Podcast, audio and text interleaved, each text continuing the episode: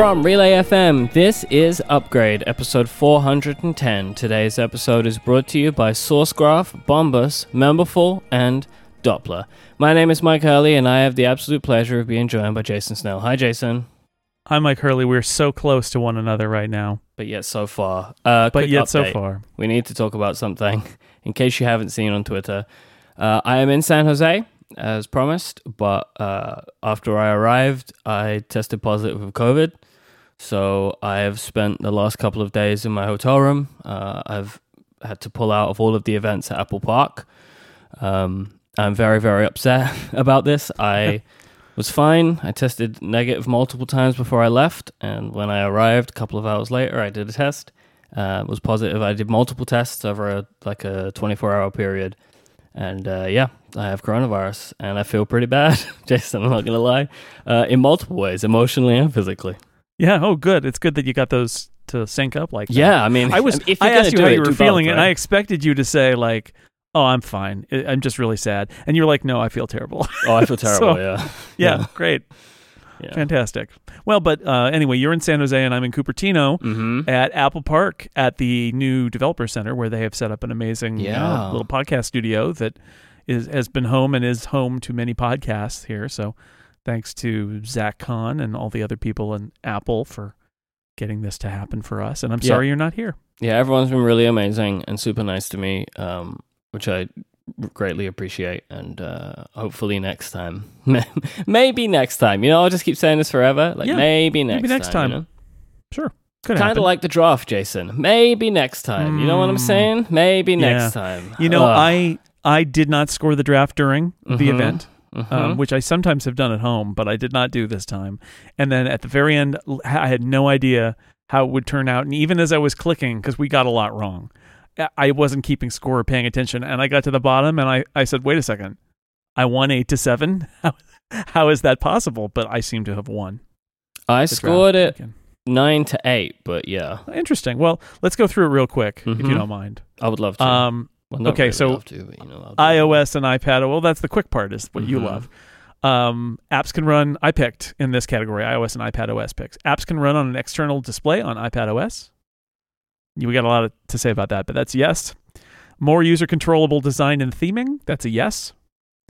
Widgets or widget like features on the lock screen. That's a yes. Global keyboard shortcuts for shortcuts on iPad. That's a no. No, thank you. New car key partners named. Oh, if I had said car play partners, all those car company logos that were up there, but not. Oh, I scored that one for you. No, I don't think so. Okay, so this has Uh, potentially changed things. We might be up for a debate now, so let's carry on. Oh well, I'm, it's good that we've dismissed Stephen. Um, classical music app. No, Mhm. you had new privacy focused features. Yeah.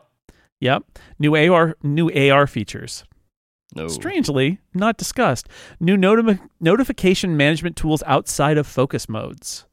So I have this that as a yes. You had that as a yes. Cool. I had that as a yes. I wondered if you. I had that as a yes because because they changed how notifications work. They did. right. Yeah. Yeah. They did. Plus the plus the eliminating sports scores and things and turning those things into a different kind of notification. Right. Yeah. That's got a particular name, which we will get to later on. It's called like live Yes. interactions or something like that. I don't think that's what it is, but it is a, a new thing. New features I'm for messages. I've got COVID brain, man. You gotta, you gotta let me off today. You know. All right, new features for messages. Mhm. Yep. Yeah, for sure. Enhancements to Swift UI. Yes, but not in the keynote. You know, when I looked, I was looking over the draft right before we started. I was like, why did I pick that? That was a stupid Yeah. pick. That was a stupid pick. Like, of course it was going to happen, but they weren't going to talk about it during the keynote. Come on. I had a know? few of those where I thought, why did I think they would say that in the So keynote? I stupid. don't know. You know? You think we would have learned. And Mhm. redesign of the home app. Mhm. Yep, that happened. All right. So that in that group, um, the scores are four to three Mhm. y- in your favor. Mhm. Mac OS and Mac hardware picks. I This was a- chose this was a At- one. that was a bloodbath.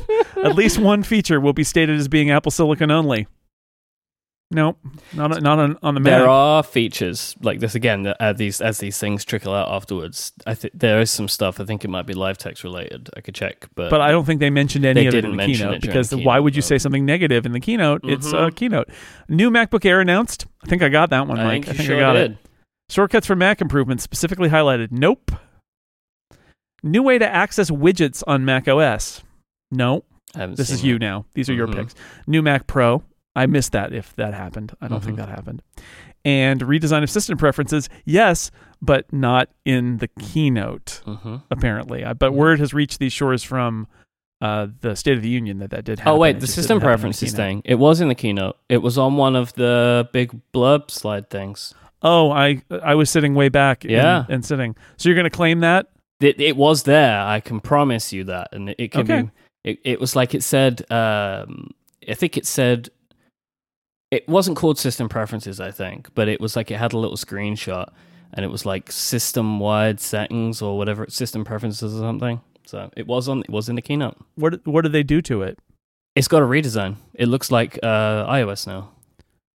Oh, interesting. Yeah. I yeah, I haven't seen that. So So, with the know. whole like the navigation on the left side and then all of the settings. So it's, it looks like the iPad right. settings. We have witnesses who say it was in the slide. Okay, well then this is going to Oh, go. my fortunes your might way. be changing. My fortunes might be changing. This is It may great be. news. yeah, you feel better all of a sudden. I feel I feel like a new man already. Uh, okay, other picks. Here's what I've chose. Craig Federighi appears easy. Old watch faces upgraded. Yes. Jason, I have incredible news for you on this. Mhm. Yes. Utility will Yes. now feature rich complications. I know. That's exactly what I asked for. It's just And I what you asked for, and they did it for you, Jason. They did it. They did it. New health focused app in Watch OS. Yes, indeed. hmm I'm very excited about that. They is. Uh, inside view of the Steve Jobs Theater with wacky special effects. oh no boy, did, did they look inside of the Steve Jobs theater? You know what I mean? Yeah. Let's put him on a Yeah. fake lift and we'll send him down. You know, and they're like, Mhm. "Oh, you liked him catching a, an iPad? Now he's going to catch an iPhone." You know, Craig can catch anything. TV app redesigned on TV OS. What's TV OS? I never heard of it. I don't, I don't know either. All right. Um, you picked some portion of the program is live. No, it wasn't. No. This was a huge surprise to me. We'll we'll talk about this in a little bit, but I was very surprised about that. Uh, new watch faces. Yes. Mhm. Always. Tim Cook presents in front of an audience. Now, people are going to say, well, Tim Cook did go and say good morning to the crowd at Apple Park Good in- morning. In, advance of it. He said it twice. He said, good Did morning, he? good morning. He did. Mm.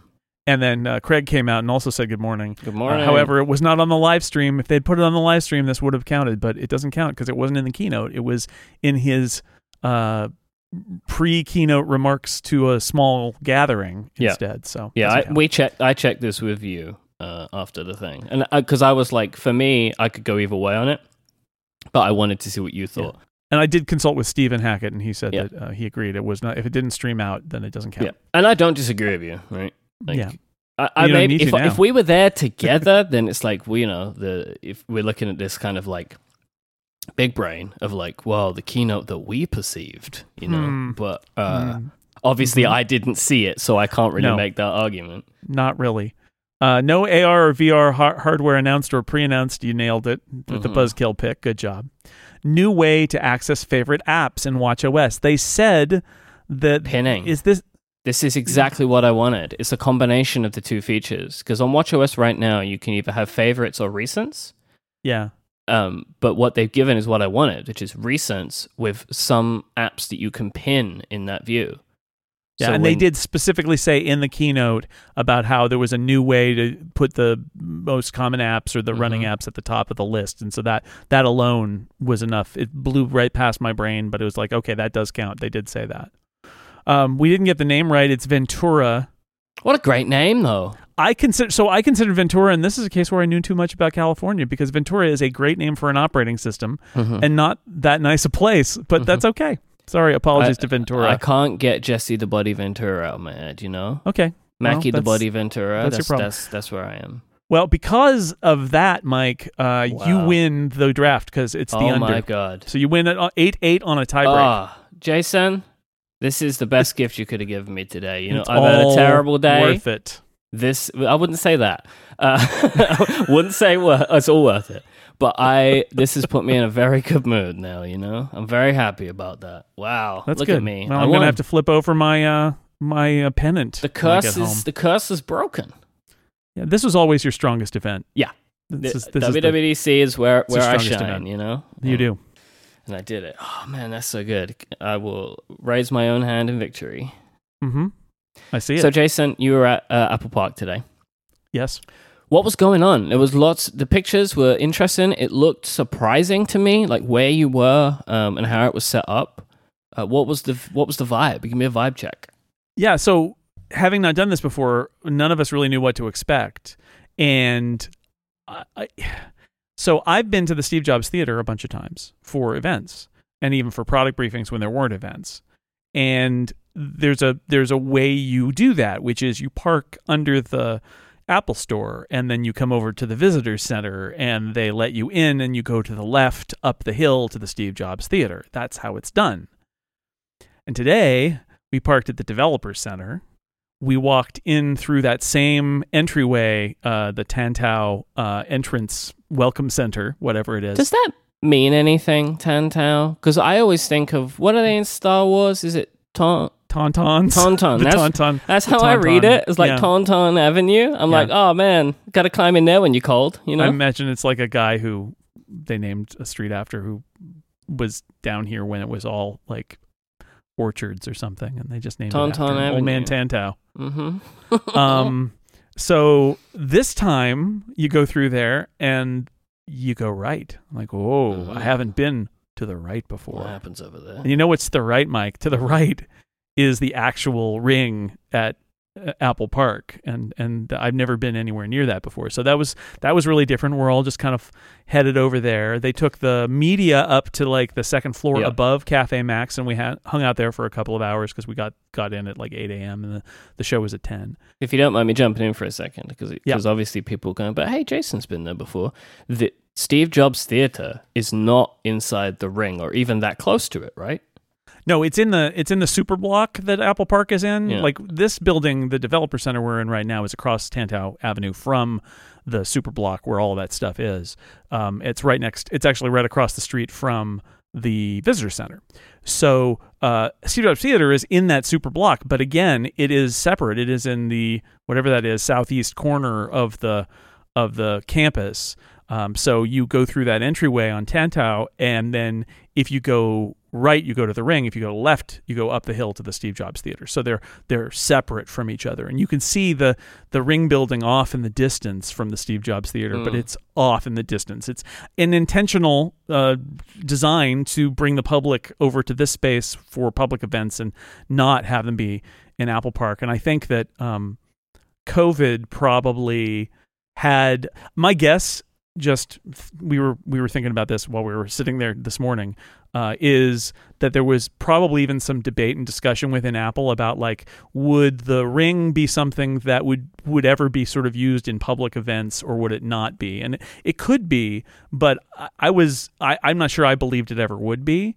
But things you know things have changed. Well, th- there was And no this- purpose for it. Like they built a whole theater. Like there's no Yeah. reason to ever have had Yeah. non-Apple employees in the building. Like exactly. and and again now like they have the developer center right like even Mhm. you know because uh, i was talking to uh, david smith I, I traveled with david smith um luckily we were all masked the entire time uh just as a as a note um it just as i just should say as well my wife adina's with me and she's negative which is great it's making things complicated here because i'm we're wearing masks like constantly even sleeping which is that's real hard in an ffp2 Yeah. mask but we're making it work uh, but I'm blessed to have her here because I would be completely lost right now. But anyway, uh, I traveled with David and we were talking about the developer center. Um, one of the great things about the developer center and that it exists uh, is that people can go to Apple Park and have meetings now, right? Because previously there was no way to do that. Like, and it's like the same for me and you. Like if if we had a friend at Apple or whatever and wanted to go for lunch, they can't take us in there. Like it's not a thing that happens. I understand why, right? And so like that's what they have all the they have the visitor center outside, the developer center. So you think why would they ever let anybody inside the ring? And they have done that, but that is a big surprise to to everyone who cares about this stuff, I think. Yeah. So the right now, what I would say though is things have changed. they did this event. They brought in there were a lot of people there. They brought in a lot of developers and there were people from Apple and there was a lot of media there. It was sort of the usual media crowd. It was really quite remarkable. It was a lot of familiar faces. It was a throwback to 2019 essentially. Yeah. And what the way they set it up is they opened basically all of the the sliding doors at all Cafe Max, um, but the event actually sort of faced out from Cafe Max to a kind of a lawn on the outside. So we weren't inside the ring um, when the event was going on, and they had like essentially like a jumbotron. So I was I was concerned. We talked about like seeing the video in bright sunlight and all that, but it was like a jumbotron kind of a scoreboard thing you'd Right. see at a at a sporting event where where the light is not a problem. It's a very bright screen. Okay. And so that was that was the venue. I will say, I look at this event and think to myself, I don't know why Apple would ever do anything other than this ever again. Be- Right. for deve- for the developer conference because you can get a cer- first off It looked like there was a lot of people there too, Jason. There Like, were a lot of people like there, but even if it was- and hundreds of people there. even if it's fewer Yeah. even if it's a lot fewer than would go to San Jose what I would say is it's the difference between 99.99% of Apple developers don't go and 99.999%. Like Mhm. nobody goes. It's an exclusionary thing. People are watching online and the and the li- live stream of the keynote and the State of the Union and then all of the sessions is such a great way to do it. it it's great for everybody. So I don't think there's that much of a difference, but it does allow people to come and it does allow them to have this. And the big thing is that Apple gets to do it on their terms in their space that they own in the Yep. way they want. And rather than having to deal with San Jose Convention Center and their caterer and their unions who are doing the trucking and all those things, it's like they don't have to do any of that. They've got Mhm. their own facilities and they've proven that they can do it. So I I would actually be surprised if this is not the model going forward, which is a short one to, you know, maybe an extra day spillover event that happens. It's really about the keynote. It's about getting some developers into the developer center and to see the keynote and to talk to people, but Yeah. that everybody else experiences it online. And in fact, if I had to make a prediction, and COVID makes this it's difficult to make predictions. I would say that the ultimate Yeah. form of this is probably that we're all back in the Steve Jobs theater. Right. Okay. Uh, so the media maybe in the Steve Jobs theater, like that, because this was a question we had before of like, would they split it up? Which really they could have today, right? Because there wasn't actually a focal They point. could have. We were But that wondering. theater's that theater has a lot of people. Will fit a lot of people in it. But Oh, okay. regardless, it was. It, I, I think it was a good event and a good venue. And the only thing that that surprised me was that there was no live component. And it, I, I have two thoughts about that. One of which is. Um, Streaming things live is really hard, and Yep. preloading things onto a CDN is a good way to do So it. easy, And you yeah. can't do that if it's live. Um, and the second point is COVID, right? Which is if you make the presentation in such a way that you're intending for it to be used with a live component and you have to cancel the live component, you have to then go back and make a different version Mhm. of it or whatever. So better to not, right? Better to not. And instead, we got. You know, Tim and Craig came out yeah. in front of the screen at 8:50 or no sorry 9:50 and said good morning good morning, it's great to be here and they like and it, and it was literally like and presenting me it was like ta- Yeah. going to a, a premiere where the stars of the show come out beforehand to say look we enjoy our movie and then they and then they're out of there so um I, I I don't know it feels like a model for their future events this seems to have gone so well. Um, even sitting on the outside, I could kind of see how well it was all going. I think you're bang on. They can maybe expand it out in different ways. Um, Sure. You know, maybe do more in person parts. I could imagine a, a situation where they do like what they did today and they have developers come and they set up Cafe Max like that. Uh, you know, like because it seemed like it was very what all not purpose made for it, but like they were able to really easily, it seems, fit everything in there. You know, um, Yeah. So yeah, yeah I think and I know it's I know it's an effort and they have to bring in lots of people to do crowd control and all that but the fact is Mhm. you have to do all of that anyway at a big Mhm. event but i think just my read on it is that uh, apple w- would prefer i mean it's their turf it's their Mhm. everything the food they serve the drinks they serve like everything just gets to be using the stuff that apple does instead of it being dealing with you know whatever bureaucracy is in san jose or san francisco or anywhere else um, that that you have to work with and get judged by, right? Then then you want the event to be perfect, and there's something about it that you don't like that you can't control. I mean, ATP always talks about the box lunches at, Mhm. at Moscone, right? And it's like, well, whatever vendor was mandated to run, the, you got the contract for Moscone Center, they were the ones who did that, and they set the price, and Apple did not have much of a choice there. And so um, here, Apple gets to have much more control over it. So I think I, I, I think it was a very positive experience. It was very much a one day event kind of experience. It was like going to any other Apple Media event, except we sat outside and watched a video instead of going into the theater and watching people on stage. But it did feel like uh, a model, and it did still have that that kind of festival vibe that a WWDC keynote has that Yeah. a media event doesn't, because the developers are there and they're legitimately excited. Whereas at a media event, what you get is you get the media. Most of whom are not supposed to be cheering and stuff. And so you also then have sort of your Yeah. VIP invited guest and Apple employee people who are making the noise because you really do want to have it sound like a full theater with people cheering and stuff. And uh, with the developers, the energy is totally different, and you don't need to worry about it. They will they will cheer. Although I will admit that when they announced external display support for the iPad, I did throw up my arms like I was a referee signaling a touchdown at a football game. Uh, but otherwise, I was fairly restrained. This episode is brought to you in part by our friends over at SourceGraph. So, you've hired a brilliant developer. That's great, but now you have to get them onboarded. If your company is growing, onboarding new developers will be a common occurrence, but it is a huge undertaking every time. One of the biggest challenges for new hires is to get up to speed with projects that they're working on, you know, that the whole team is on that they're joining. This can be really tricky if the code bases that your developers are working in are already large. Thankfully, SourceGraph makes it easy to move fast even in those big code bases. Developers know that knowledge is most useful when it's findable. Centralization is helpful, but given the fact that most companies store knowledge in at least two different locations, how do you make knowledge accessible to those that need it? As a code intelligence platform, SourceGraph gives developers what they need to drive their own learning over time and in different situations. Teams without SourceGraph need to rely on asking colleagues or reviewing out of date documentation, which is cumbersome and time consuming. But with SourceGraph, every developer can search across millions of repositories to find specific code, saving time for themselves and everyone else. So when questions do come up, you know it's the big stuff that's worthy of your extra time. SourceGraph was created to make developers' lives easier, and today they work with leading companies across every industry, including three out of the five top tech companies, plus PayPal, Uber, Plaid, GE, Reddit, Atlassian, and many more. Visit about.sourcegraph.com to learn more today. That's about.sourcegraph.com to find out why some of the biggest tech companies in the world use SourceGraph and to see what it can do for yours. Or just click the link in the show notes and they will know that you heard about them from this show. Our thanks to SourceGraph for their support of this show and Relay FM. So there's actually way more than we could ever expect to get to today. Like we're not going to be able It's to true. cover everything uh, that was announced at WWDC. Uh, we're going to cover the large platforms, right? And we'll pick uh, some of the things that we think are the most important.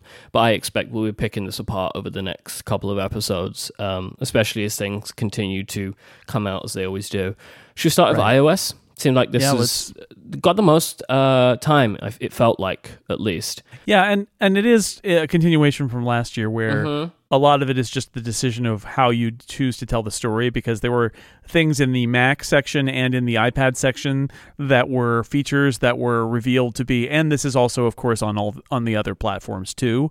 So it's Mhm. really just sort of how do you how do you pick it out and what do you try to focus on and and uh, iOS is the biggest platform so in many ways it makes sense to start with it and to uh, reveal a bunch of the features there. So obviously, the I think the biggest one, uh, it's the one that was I think maybe the one we spoke about the most on the previous episode from uh, the sheriff's leaks, uh, which was the lock screen. And really, it feels like the lock screen is getting a pretty huge makeover. In a way, I think that makes it incredibly obvious that the next iPhone has an always-on display, right? Like just the amount of effort that has gone into the lock screen feels like it's maybe setting the stage for something as well as it is just making it better. You know what I mean? yeah, certainly makes it um, it increases the value of that space, Yeah. which means if you were to have a phone that could stay on, uh, it would be able to you know display information that would be valuable Uh-huh. in some ways. I was struck by I think it's I think it's funny. You know, we talk a lot about the Apple reusing stuff in different places. Yeah. I was really struck by how this is uh, watch faces yeah, essentially. it's That incredible, the right? inspiration for this feature is coming from the implementation of watch faces on WatchOS, not just in the sense that you've got your sort of tap and hold and then swipe between different watch faces, which is very much like the watch face editing interface, but also that you've got essentially complications that you Mhm. can put in um, and that you've got then the you know tap in the various little bordered areas to do customization in terms of uh, what goes where Mhm. that's all it's very familiar for anybody who's used portrait. watchOS uh, watch face, right? It had a similar kind of vibe with the time going behind a subject same- in an image. same uh, same thing as on the watch so that was um, that was notable. Also, my immediate thought, and by the way, um, as they were going through all the different colors and fonts, I looked over at, uh, at underscore David Smith, Yeah. who was absolutely laughing and bouncing up and down I because bet he was. Ah, it, so it's it, it looks so much like what he has been playing with with Widgetsmith for two years. But it strikes me, and I know we've talked about it before, that the way the uh, operating system cycle often works is by the time everybody has gathered all the anecdotes and all of the, the the the buzz about the first few months of an OS release being out there and what do people love and what do people not love people are already working on what the next OS rev is going to be. And as a result, you get a lot of situations where there's a two year cycle that happens because, you know, everybody making their aesthetic AF um, home screens in, two years ago, uh, by the time that really hits, it may be harder to find a way to fit in iOS 15 a bunch of customization features to ride that wave. And so instead, it sort of gets bookmarked as like, okay, let's do this in the next cycle. And we see that there are a lot of things that seem to go in two year cycles. Um, and it's very clear to me that this is something that got. I don't want to say like this happened because of that, because there's lots of other things there, including possibly like justifying it because they want to have uh, an iPhone that has the screen on all the time. There's lots of things there, but it strikes me that one of the things that was motivating this feature to get prioritized is the response to all of the widgets and all the personal customization on iPhones 2 years ago. Mhm. Like this this this is what we talked about back then, back 2 years ago about how Apple should get this signal that people really want to customize and personalize their iPhones. And you know here it is not only um, not only here but because it's it's interconnected to um, to focus modes it- you you know you're changing the watch face or the lock screen. I called it a watch face sure. You're changing the lock screen can change your home screen because it changes your focus mode so there's lots going on here, but I, I think it I think it looks fun, and there will be lots of horrible um, lock screens, but that's okay. That's that's part of the price you pay for customization, and I love it. And wallpapers too, all sorts oh, of wild yeah. wallpaper things and like themes where you pick emoji and it does a pattern with them and colors Yeah. and And there was that thing we were talking about it, right? That like what Mark Gurman reported didn't seem right. In that like there are some um lock screens that are like weather lock screens, and it just shows the weather, right? Right. But that's a choice that you can make. It's not like the only thing. You can use your own imagery, and I'm intrigued to see like. I don't know about like will people be able to like make images that are like this? You know, like where the time can go behind them. Like, could I make in Photoshop something and put some data in and make it available? I don't know, right? I don't know. Um, I, I don't know if we mentioned it, uh, but the, the the the widgets on the home screen they literally are complications. Like it's been confirmed, it's the same code. Yeah. So you know, apps that have watch components, you'll be able to put this information in there. Um, I don't know right now, like if you can do anything special specifically for the lock screen stuff.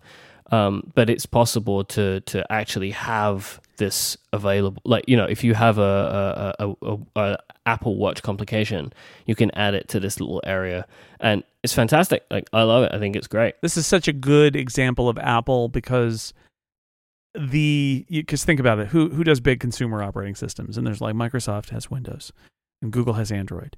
Apple has iOS, macOS, Mhm. iPadOS, tvOS, watchOS, maybe other OSs to come, right? The only way it can maintain all of those is by trying to create this um, fairly common platform uh, giving developers tools that can be reused, tools it can reuse itself. Like this is this is how Apple is capable of maintaining all of this stuff. So when you see something like complications being on the iPhone home screen, it's like, well, yeah. Why would you invent a new thing that does exactly what the other thing does? Widgets is the same way, right? Like widgets. Yep.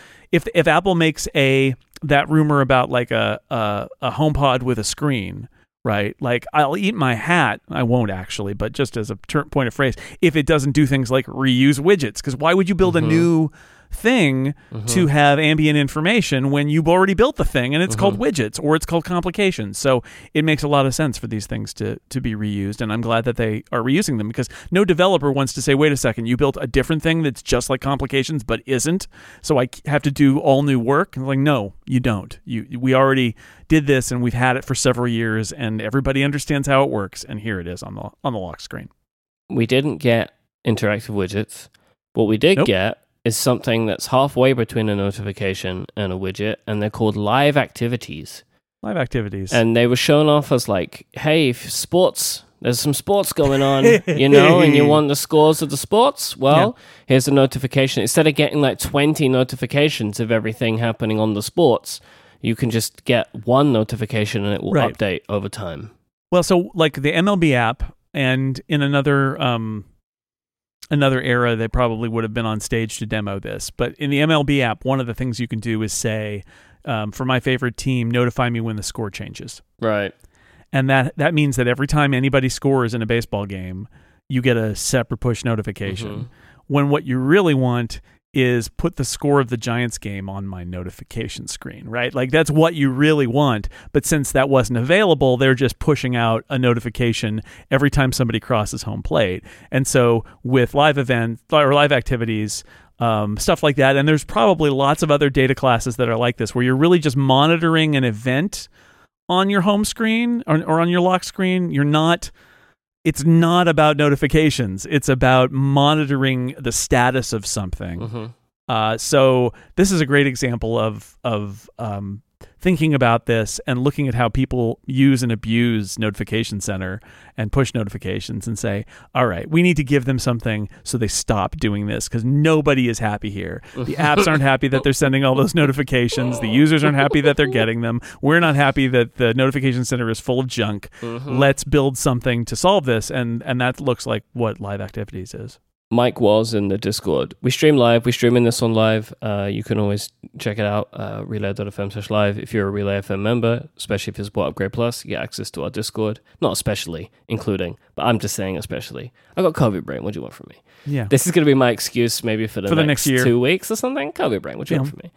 Um, okay. Myke says this would be cool for flights. And I agree with that. Yes. So like I use Flighty. I love Flighty. Oh, but Flighty, sends so many so notifications. Many notifications. so many. And God. I want them. You can you can you mm-hmm. can turn stuff off, but it's just a lot of notifications, right? Like and I would love one little live activity just gives me the information I need it when I need right, it. Right, because like, I mean? hey Myke, it's on a it's at a different gate. Hey Myke, it's going to be one minute Did late. You know, hey Myke, Jason, it's back to being on time. Hey Myke, filed? it's going to be one minute late again. hey, I love flight, the information. They filed the flight plan. It's just it's just a lot of it. hey, know? oh, the equipment changed. It's a slightly different flight. I've updated the flight number. like, okay, you know, I again, Flighty is amazing. It really is an oh, amazing app. I love it a lot. Apps. It's so but friggin' good. That's a great example yeah. that is not sports related. Of I just want the live information about my flight, not 80 notifications mm-hmm. about what's going on with my flight. Yeah. Yeah, I'm looking forward to it. The lock that could screen. be a good one.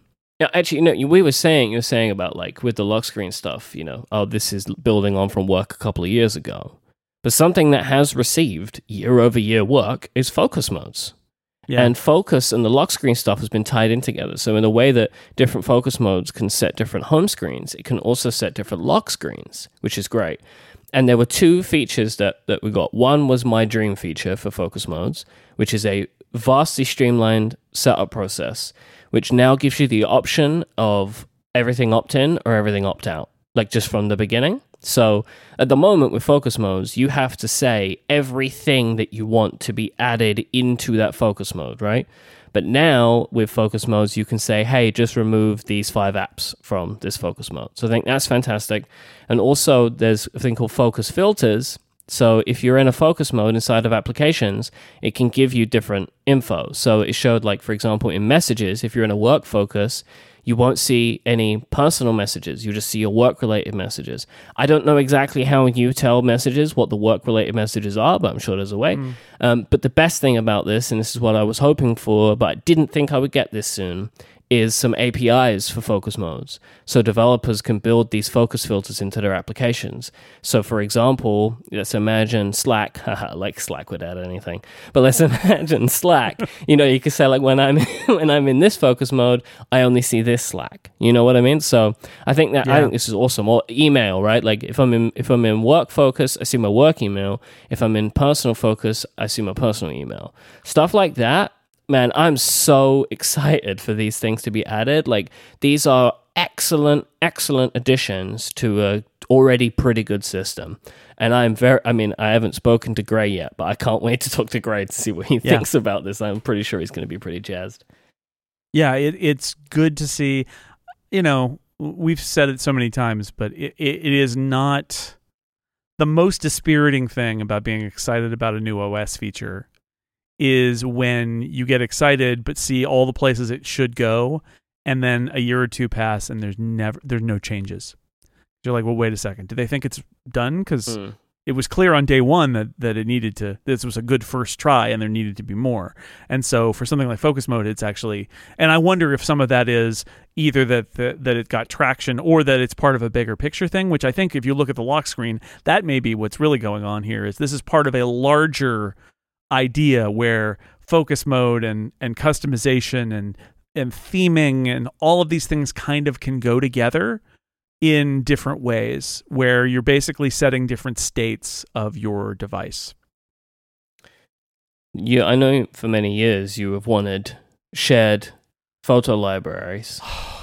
You know, there are these things that we stopped talking about because they're uh-huh. never going to happen. There's it's a like bunch we, of things in this keynote that I was like, we stopped talking about this a long time ago. They settled a lot of family business today. Yeah, they did. When we talk about here are the things we didn't pick, right? Like they're always in the list because we're like, well, we we picked these twenty times before, you know.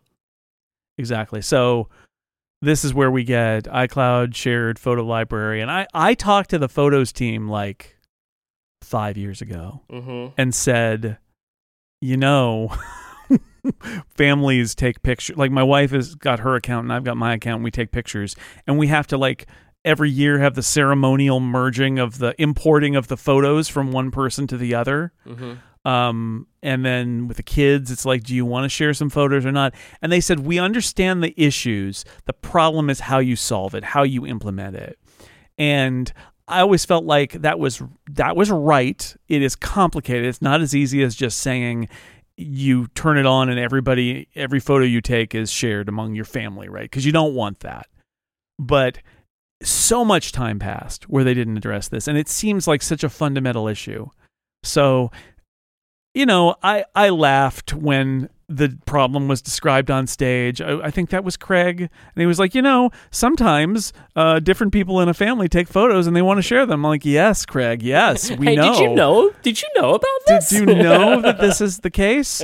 So it was one of those. It actually felt very infomercial like to me. It's like, you know, sometimes I just can't cut this tomato, and it really bothers me. I need help. It's like, here's a sharp knife. Hey, thanks. That'll right. It's like, yes, yeah. we know the problem. What is your solution? And the answer answer was iCloud shared photo library. It's like a a it's a it's another photo library aside your user photo library and you can put things into it. And what i like about it is it does address all of those issues which is you can choose when to start uh, from. So you can say like before this date where i didn't know we were doing this i'm not going to share those photos. You can choose what you share. Um, it's got some intelligent things like um, saying for when I'm uh, in the vicinity of the other people in my family, those events will be shared. You can do it that way. You can add things to the library easily. You can set them when you're taking the pictures. You can set the status to whether it's shared or not. Um, just a whole bunch of different ways to do it.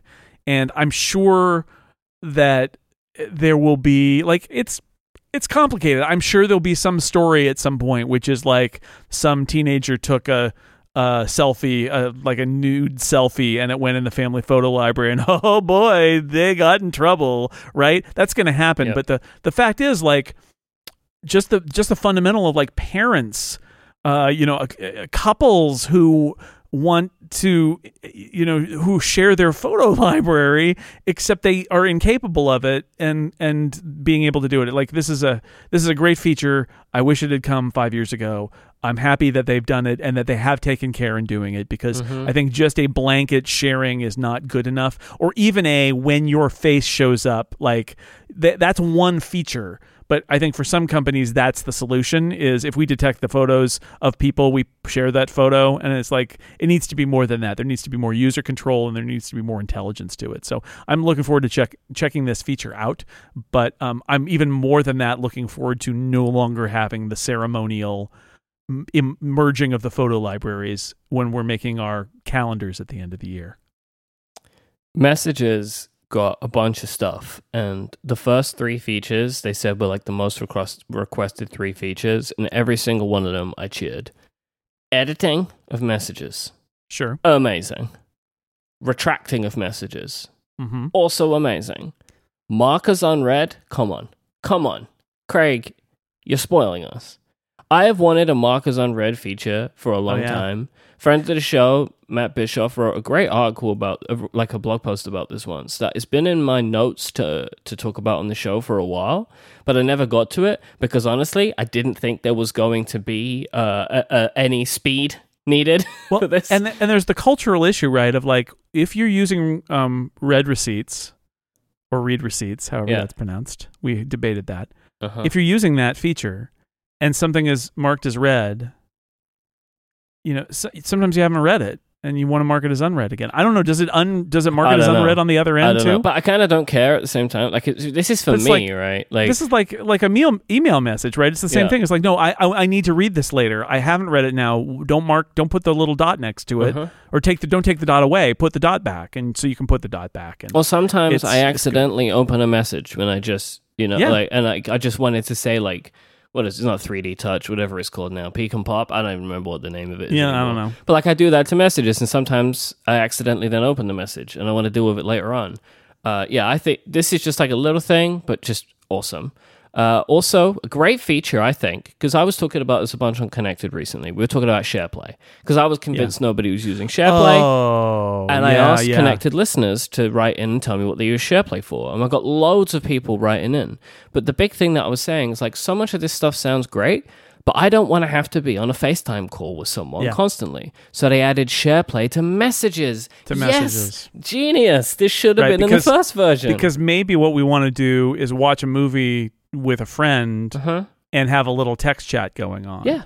But I don't need to have voice or video. I just Well, I just don't need it. text chat Constant- and we're so this sync. is Yeah. superb. Like this for me, I'm now I'm like, hmm, I actually might use this feature now because like this is what I wanted. Like I, I Yeah. if me and Jason wanted to watch a movie together, like say we do it a Myke at the movies, right? Like Mhm. wouldn't it be fun if we watched it together? Yes, but do does Jason need to see me for two hours while I'm watching the movie? He doesn't need to. Definitely do that. That's not. not necessary. Definitely not. Right? He's looking at me right now. It's a sorry state. You know. and this He is unnecessary. he doesn't want a- this, but he's got a video of me right now. Like, we hadn't mentioned this. I can see Jason, and he can see me. Um, Yeah. my my view is less exciting. You've Um, got uh, some art, uh, some hotel room art on the wall behind you. Looks kind of like a coronavirus. Gotta be honest.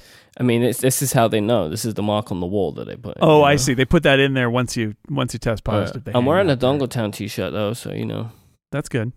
I like it. You're flying the flag. It's it's good. You know what we didn't get is uh improvement to tapbacks. Now I was hoping it was going to be one of those things that people were like, "Hey, it's in there," but I haven't seen anybody talk about that. I wanted it. But- am glad they're paying attention to messages. I Uh-huh. really am. I just wanted there to be more uh, tapback options. Collaboration on documents in messages. I don't understand this feature yet. Like, I feel like this is one of those things where I need to tr- kind of understand what this means. You know, that like I, I don't know if anybody's going to use this feature or not, but it's an interesting idea. The idea is that if you are collaborating using any of the kind of uh, ways you can do document collaboration, like Mm. in in Pages or some or Keynote or places like that, right? And that's all you've already got that concept in iCloud. What this basically does is say you can tie a messages thread to the participants in the document collaboration. So it's kind of think of it as this is the Google Docs chat. I think it's kind of like that. Mm. It's it's a way for you to tie two different parts of Apple's kind of communication infrastructure into one or tie them together. Is how I read that. I did like the demo when everyone was on FaceTime and they were like they're moving from app to app. I thought Yeah. that was kind of cool. Um, I I don't I don't really work with people like that anymore, but I like know people do, and maybe occasionally I would, you know. Uh, I I just thought it was a, it was a nice demo, you know, like hey, we're Sure. on the pages. Oh, now we're gonna go to the website, and here's some more tab. Like it was a nice demo, right? But this is one of those things that unless a lot of third party developers add it, Google, Microsoft, right? Like if they don't add this feature, like it's going to be hard to get everyone on board, right? Like this is awesome if all of your work is done in Apple apps, but like yeah, it feels like an iWork uh, feature. and like my question genuinely is I don't even think Apple work will work this way, right? Does does the corporate Apple communication happen inside of messages? I I actually doubt I don't know. you know? Yeah. Um, so like this is this is one of those like ideal world kind of situations, but in an ideal world, uh, looks great. Wallet got a bunch of time, uh, and actually it was kind of cool. Uh, I I again I'm expecting a lot of this is probably US only for now, um, but we'll find out. They showed up a bunch of new partners for the tap to pay feature, and that's coming soon. Apple Pay later was introduced. I was not expecting this to happen at WWDC really. Uh, but it seems like they've done a great job of it, right? Like developers, merchants do nothing. You pay four payments, and it looks like Apple just handles the whole shebang. Like, and it- wherever you pay for Right. something, you could do this. And you know what? I thought to myself, I would use this. Like, why not? I would use this feature. Like, I would split like some pay- purchase over over four months. Why not? Let's just go for it. It's Or not over weeks. four Sorry, months six though. weeks. It's six over weeks. six weeks. That's See, it. that's the thing is it's Yeah. not But still, four payments over four months. It's four payments over six weeks. So but still, like more- that's the best part of two months, right? At least two paydays for a lot of people. Like, Yeah. I, it, it seems like one of those features where there is no downside to me as long as I know I can afford it, right? Mhm. Um, because that can be the problem with some of these features, and this is another one like Apple Card. I am intrigued to see how does Apple handle the "I'm not going to pay you" part, right? Like that's going to be really intriguing because this is Apple again, and more than Apple Card, it seems, getting into this world, right? Like this is from everything we've heard of the acquisitions and the, all that kind of stuff. This seems to be much more Apple doing this than Goldman Sachs or whatever, right? So I'm intrigued to see how this goes. Uh, Apple Pay order tracking, that's cool. Um, uh, you know, why not? Yeah, there's th- like an API. I guess they said they're going to tie it to Shopify, but it's the Uh-huh. idea that if you buy something using Apple Pay, you can um, look up the order information using, you know, by setting up something with an API to do that, Mhm. which is yeah, interesting. I- They want everything to, they want to bring everything into the wallet. There. Uh, there's sharing of keys, so like house Mhm. keys, hotel keys, like the digital versions. That was cool, and I like the ID verification thing. So where the ID card thing is supported, you could use ID verification inside of apps without needing to give a bunch of information. So like if you were buying alcohol, you could verify your identification in an it, with Face ID, and it would just tell the app, "Yeah, you're old enough." I thought it was nice. Yeah, that's a. I think some of that is is a messaging thing that they want to be clear about because Mhm. when Apple announced this, because they said you know it's in two states, it's like Maryland and Arizona now are using this, but that a bunch more are uh, are coming. Uh, Eleven more are coming, and everybody's like, you should never, you know, share your phone with the with the cops or whatever. And it's like, that's not how this works. It's an NFC transaction. Um, so you're tapping and presenting them with information, and the information itself is privacy protected. It's only giving the information that is required in the context. So when they mention it here, this is them sort of trying to educate people about the idea that um, when you're asked for your ID when you're buying alcohol, your digital ID isn't going to give them information about you, including even your birth date. All it will do is say, yes, I can verify this person is over the Mhm. age that you're asking about. That's it. Hmm which is good. I think that's, Mhm. I think that's Yep. great.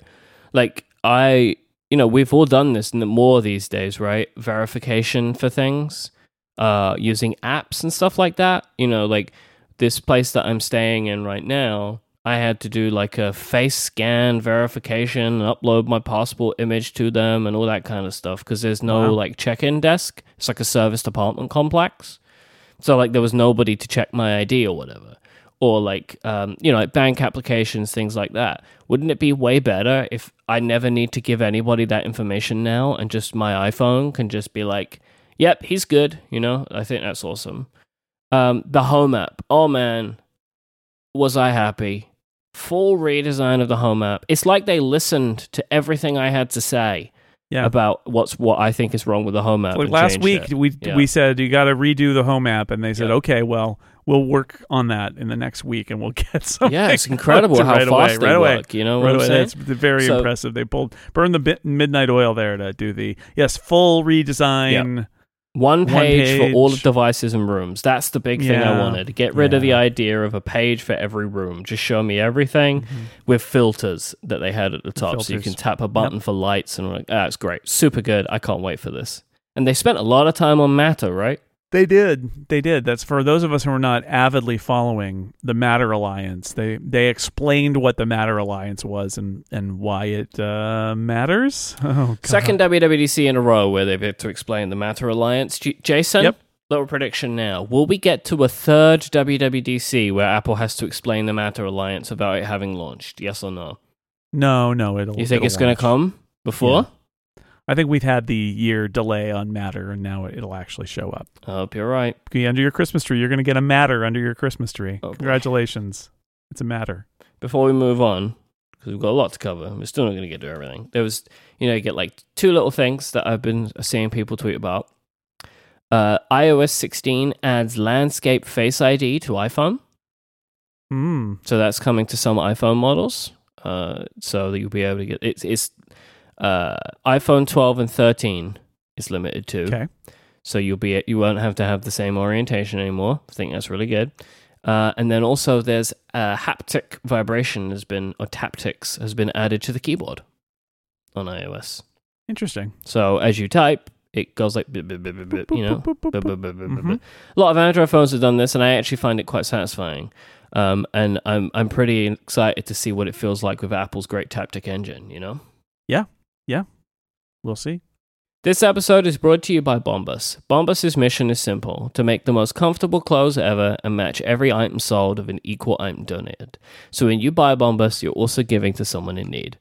Bombas designed their socks, shirts, and underwear to be the clothes you can't wait to put on every single day. Everything they make is soft, seamless, tagless, and has a cozy feel. Let me tell you, Jason, I agree. I am wearing Bombas socks, and boy, do I want some comfort right now. And they are making my Mm. feet very comfortable. I am very happy with them. I love my Bombas socks, and they love me. There's a pair of Bombas socks for everything you do. They come in tons of options, like comfy performance styles made with sweat wicking yarns, which mean your feet stay cool while the rest of you work it up a sweat. And then no show socks are designed for comfort while being specifically engineered to never fall down. So let your ankles be free and soak up the sunlight. Free those ankles. That's what Bombas wants you to know. Free the ankles, you know? Bombas t shirts are made with thoughtful design features like invisible seams, soft fabrics, and the perfect weight so they hang just right. Bombas' underwear is breathable, fits well, and has a barely there feel. That might make you forget they're even there, but in a good way. And did you know that socks, underwear, and t-shirts, they are the three most requested clothing items at homeless shelters. That's why Bombas donates one for every item you buy. So far, Bombas customers like you have helped donate over 50 million items of essential clothing. So, go to bombas.com slash upgrade and get 20% off your first purchase. That's B-O-M-B-A-S dot com slash upgrade for 20% off. One last time, bombas.com slash upgrade. Our thanks to Bombas for their support of this show and Relay FM. Oh, baby. iPad OS. Here we go. Oh, baby. Here we go. They left it last, and I was like, are they going to do it. though? Are they I knew it. actually going to do it? I knew it. And you know how I knew it? I knew it because they announced a feature for Mac OS called Stage Manager. Mm-hmm. And I turned to Dan Moren, who was sitting next to me, and I said, That's the iPad feature. Yeah. And sitting in front of me was Steven and um and Sparky. Uh-huh. And they both turned around and looked at me and nodded. And we are all like, Yeah, we we know. We know. It's like I see what you're turns doing to you there. and says, "That's the iPad feature," and then David turns to Steven and says, "That's the iPad." You know, it's like a That's little chain going feature. on over there. No, they're like, yeah, yeah, yeah. We we're getting what you're putting down, and uh, because it just was like this is interesting that they did this in Mac OS. Uh-huh. And I think as a Mac user, um, watch out, a big column column pitch idea coming down your way. You know, I like to look for column ideas. Um, the failure of full screen mode. I know some people like full screen mode on the Mac, but I think it's I think it's kind of a failure Mm. because so many of the great things about the Mac are about multi-layered Yeah. windows. And Yeah. so even when I use something like Logic where I'm almost always using it in full screen, I'm grabbing files from the desktop and Yeah. stuff and you're in there and you're like, "Oh no, now I have or to I get out." grab the size thing, just shrink it down because I want to just see something else for a minute. Like, so for example, when I'm putting Yeah. in the chapters for this show, I kind of just shrink the, the, the Logic window a bit, move the Safari window over so I can see Google Docs, so I could just make sure I Right. got all the chapters. It's, it's just that flexibility, right? Right. And full screen mode is is this very strict thing where it's just like, no, it's it's one window and that's it. And so they do Stage Manager and I'm thinking, okay, this is not only do I think this is going to be an iPad feature, but I also think that this is Apple saying full screen mode's not quite right. And the fact that they did the demo and they said, ah, but what about your desktop? Well, click out on the desktop and then you go away and you just drag it in and drag it over. And, and I'm like, okay, this is trying to find a better way to do something that's full. It's full screen ish, but it's also, if you want it to be, it's multi windows in a set together. Yeah, it's more like focused than full screen, right? Yeah. But like full screen was supposed to be, hey, you're focused on one thing, but like, no, Or like spaces, except it's in Yeah. one space. Yeah.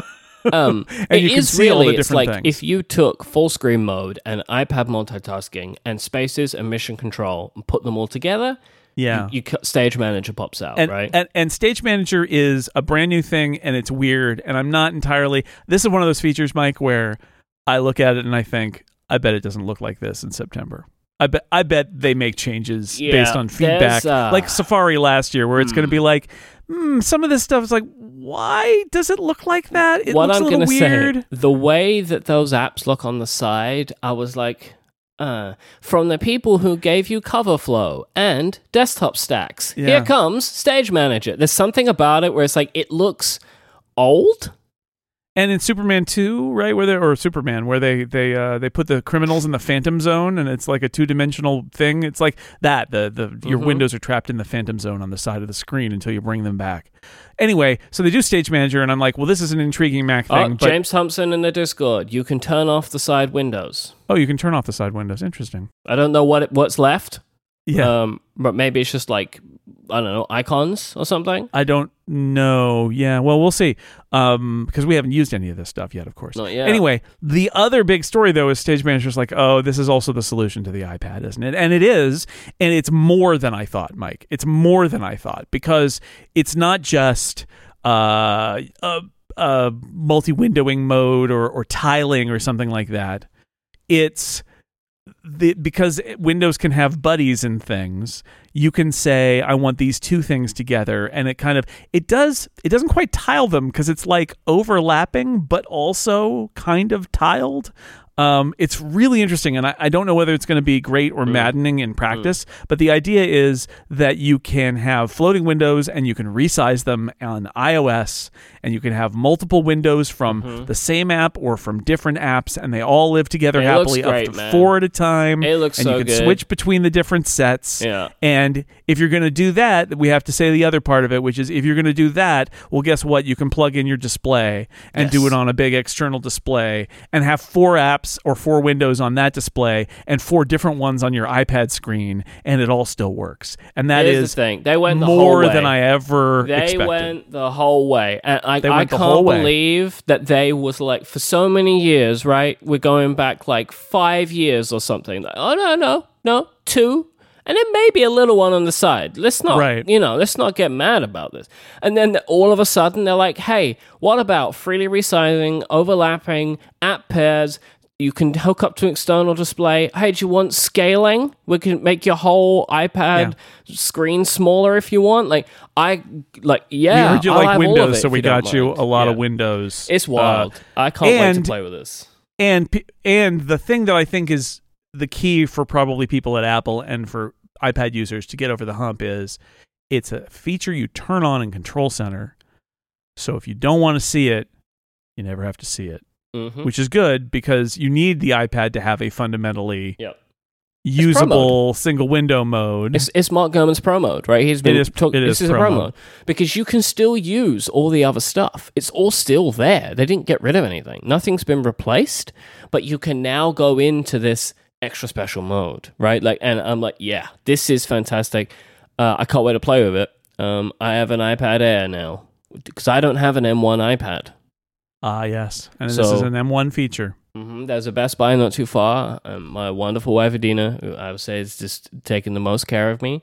She went out today and she got me an iPad. so that's going to be what I'm going to do for the next couple of days because I ain't got nothing else to do, baby. Jason. Yeah, Just right. sitting here in this friggin' hotel room. So Do you I'm have a gonna- keyboard for it? I, I actually I brought my um 11 inch iPad Pro because I was thinking, oh, I expect they're going to do something. What I didn't think about was like my 2018 iPad Pro.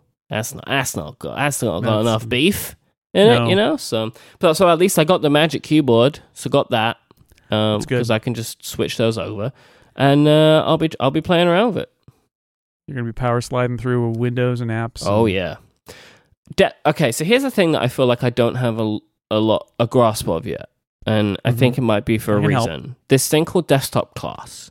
Desktop class. It yes. seems like what they did was like this feels to me very much like a pro workflow group exercise. I don't even I don't even think it's pro workflow group. I so here's what I think, and I don't know this for sure, but it, what it sounds like to me is somebody went to all of the app groups at Apple Mhm. and said,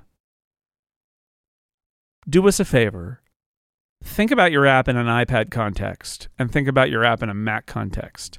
Are there things that you're withholding on the iPad? And if there are, consider whether that makes sense, right? Because it wasn't a edict that all features on the Mac had to be on the iPad. And and the iPad apps, the problem is that iPad apps were originally iPhone apps. And so they made lots of decisions to simplify them because a little phone is not the best place for Im- implementing every single little fiddly feature of uh, Mac, right? Mhm. but the iPad is different. And yet, it- and, and I know I've experienced this before with things like Numbers or Keynote, where you say, oh, they use the same file format and they sync over iCloud, but there's this one thing that I can't Mm. do on the iPad. I can only do this one, sometimes esoteric feature on the Mac because it's just not there. And there's no, and why? Because it's the iPad is perfectly capable. So it sounds to me like basically they went to everybody who has apps at Apple and said, "Could you think about this one and make a concerted effort to get your iPad app to have those features if they make sense on iPad?" And I'm sure not all Mac features make sense on iPad, but it sounds to me like this was more about like uh, an effort to get everybody to try and make the iPad apps feel more capable like their Mac equivalents after the natural evolutionary process led them to not quite be all the way there. So it's a it, they did a big scrolling list. It seems kind of scattershot, but that seems to be what it really was. Is more like, hey, everybody, Mm. think about this one for this release. This is one of the things we'd like you to do for this next app release, next OS release is get your apps iPad versions to have as much functionality compare you know that's similar to the Mac as as makes sense, right? Is not not forced, but that makes sense for the Mhm. iPad. And we'll see what that means in practice. Yeah. Uh, yeah, it's just I need to. I need. It felt like there's a lot of stuff, right? A lot of little bits and bobs, and I'm intrigued. Yeah, I think it's I think it's like. literally they built this thing for iOS and eventually it became an iPad app and they like there were features that they're like, well Mm. that's too complicated, so they left them off and they never put them back and they never really thought about it and they're like, "Oh yeah, we should probably put that in there too." And so now it's in there. And it's it's not a conspiracy against the iPad or anything. It's literally just the way that the app evolved. It was it started from such a simpler place and somebody in management at Apple said, "Why don't we um everybody's iPad app should be a little bit more powerful. If they if if they're if they are wanting compared to the Mac version, you should think Mhm. about whether there's a reason a good reason for that or not. And if there isn't, maybe put those features on the iPad. there's a weather app. Hooray. Bigger news, WeatherKit. So this isn't necessarily an iPad thing, uh, but Apple have announced they are making a weather API. Uh, they're charging for it, um, Mhm. which makes sense. But it seems like I think I saw underscore tweet about David this. Smith says it's half the price of what he was paying Dark Sky. Yeah. So I mean, and and I saw uh, Brian Mueller of Carrot Weather say that uh, he uses more than 20 million calls a month, which is Whoa.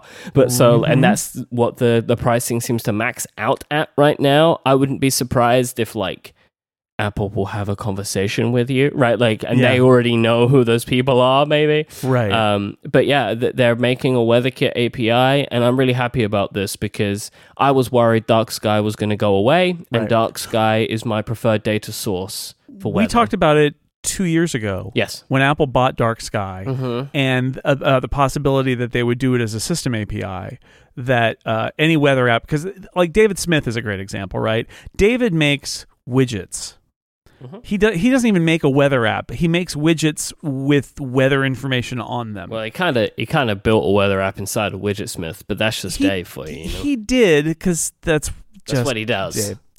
Know. But my point is, if you're a developer and you're like, oh, I've got this app that's really great, and whether it's a weather app or it's a utility app that has weather information in it, it's like, oh, oh, but now I have to do a subscription fee and I have to do all this stuff and I have to ma- negotiate this with that. And it's like, well, wouldn't it be nice if, since Apple bought Dark Sky, they just made that an API and and even if they charge, which they do, and it sounds like it's a reasonable fee, but they even if they charge for it, it means all you have to do is call the weather API, and you don't have Yeah. to go through all that trouble. And like that's what Apple should be doing on its platform is like it's it's easy for you to get weather information and put it in your app on Apple's platforms now because of this. And you know, if assuming that that's what it is, but like just saying that's Apple's sort of pitch here, I think that makes so much sense. So um, that was great to see. That was that that's very cool. And yeah, weather app on on iPad for the first time, which is nice. Still no calculator app. James Thompson's very happy about that. I bet he is. and and still no health app, which is frustrating too. Oh, something we didn't talk about: the Move Ring coming to the iPhone. Oh yeah, yeah. That was a that's, That's, a an nice interesting. thing for people. that, that's smart, right? When they Mhm. when they showed it, I was like, oh, they're gonna bring them all. Like maybe I don't have to wear an Apple Watch anymore. But no, just the Move Ring. And I was like, but that's that, they can use their sensors for that. But I thought, like, what a clever, clever, like, way to get people into the Apple Watch, Little right? teaser. Yeah. Mm. very Mhm. smart. I like that they're Yep. doing that. Mm-hmm. Um, Freeform. One of several announcements that was very clearly for in an update later this year. later this right? year, Not even not even in the yeah. point zero. It's not even Mhm. going to happen then. Yeah, we'll see what this is. This is this is almost like another iWork app. Kind Kind of feels of like it. Yeah. It's like what is like an infinite canvas collaborative editor Collaborative, of multimedia. Like there are apps like this, right? Like I've used Mhm. a bunch. Um, Yeah. and and it's cool. Like I, I'm intrigued to see what the Apple version of this kind of thing is. right. Um, And th- I guess that's the question: is is this is this a is this an app really, or is it a feature that ties into Yeah. other apps? We'll wait um, and see. It looks like it yeah. pulls a lot of Apple technology together, right? Like, well, right. It's used Apple Pencil stuff SharePlay. for drawing, and yeah, exactly. et cetera, et cetera. Interesting idea. This episode is brought to you by our good friends over at Memberful, the easiest way to sell memberships to your audience used by the biggest creators on the web. You can generate sustainable, recurring income while diversifying your revenue stream. You've heard us talk about the Relay FM membership program and Upgrade Plus. This is all powered by Memberful. They make it incredibly easy for us to generate extra revenue and deliver bonus content to our members. I love Memberful. I love what they've done for our business. I love that they've given me peace of mind during strange times over the last couple of years.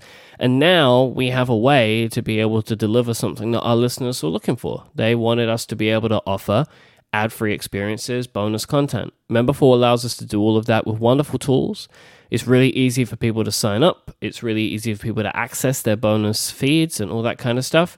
And then for us, we get loads of great statistics and wonderful dashboards showing us all the information that we need. Maybe you're already producing content and relying on advertising or some other means of income. Memberful makes it really easy to diversify that with everything you need to run a membership program of your own, including custom branding, gift subscriptions, Apple Pay, free trials, private podcasts, and tons more, whilst also leaving you with full control and ownership of everything that relates to your audience, brand, and membership. You can even now send paid email newsletters directly through Memberful without needing to connect to third-party email provider. You can even publish your paid newsletter content to a Memberful hosted members-only website, and there's no additional fee when you sign up for Memberful's Pro and Premium plans. Plus, you're going to save money compared to other popular hosted newsletter platforms. We send out a members newsletter, and we now don't need to have a third party to send that. We were paying for another company so we could send out a newsletter. We don't do it anymore. We do it in Memberful. Yep. It's great. If you're a content creator, Memberful can help you monetize your passion. Get started for free at memberful.com slash upgrade with no credit card required. That's memberful.com slash upgrade. Go there now and check it out. It could be the start of something exciting. Our thanks to, our thanks to Memberful for their support of this show and Relay FM. All right. Um, do you want to talk about the Mac or Mac OS first? What do you want to do? Mm, let's talk about Mac OS first. All let's stick with the OSs. How about that? Mac OS Ventura. What a great name. I yeah. Ventura is funny. I actually did when I was looking around to come up with things for us to pick. I didn't even put it on our list because I thought, Mhm. eh, you know, Apple's not going to pick that. Ventura is not a very interesting place. Again, apologies to people from Ventura, but Ventura and Ventura County are. Jason Snell, known hater of Ventura, California. I just it just never seemed like that like that impressive a place to me. They'd be like, oh, the jewel of California, Ventura. It is a good name. And so I should have thought about that. Like maybe it doesn't matter that they they are uh they're it's not necessarily Big Sur or Monterey in terms of its majestic beauty. It is a good name for a product. So there it is, Ventura. So obviously the Mac, like iPad as well, benefits from a lot of features. Um, the iOS Mac, and you know, it's kind of interesting when they choose to talk about features. Right, we're going to talk about Mail in a minute. Yeah. Apple hadn't spoken about the Mail app getting a bunch of new features until we got to this part, but they was like, oh, and it also is on those other platforms. But some stuff that was uh, specific to the Mac is some continuity features. One is FaceTime handoff, which is great. So maybe you're on a FaceTime call, sit down at the Mac, you can switch over to your Mac's camera. I made the joke uh, to my wife like, why would you want to do that? you go from and like you can notice when people get home because they switch to the bad webcam. It's like, oh, you're on the Mac now, huh? And so now Apple has introduced a, I think, good but baffling feature. Uh, just from like a strategy perspective, called continuity camera. Okay, before we get there, I want to give you my conspiracy theory Oh, I love it. Give me them. You know I love conspiracy about uh, FaceTime continuity. uh huh. So I like FaceTime continuity. My mom sometimes picks up her uh, FaceTime call from me on her phone, and then she can't get it to her iPad. And I like the Mhm. idea of potentially being able to sort of throw your FaceTime to a different device. I like that. Mm-hmm. But here's the thing: if Apple does, as it has been rumored from time to time, either FaceTime on something that's like an Apple TV or FaceTime on a Mm. screen in a HomePod that lives in the kitchen. Those, those products may or may not end up existing, but those would be really good products to have FaceTime continuity. especially So that you could device. get things on Yeah. or off as you wanted. Yes. So you could like start a FaceTime call on Mhm. your phone and then go throw it up onto the TV or whatever, That's right? So just Yeah. saying, just a just a theory, but it struck me when that feature was I like announced that. that. that has applicability beyond what we've currently seen from Apple, and that's interesting.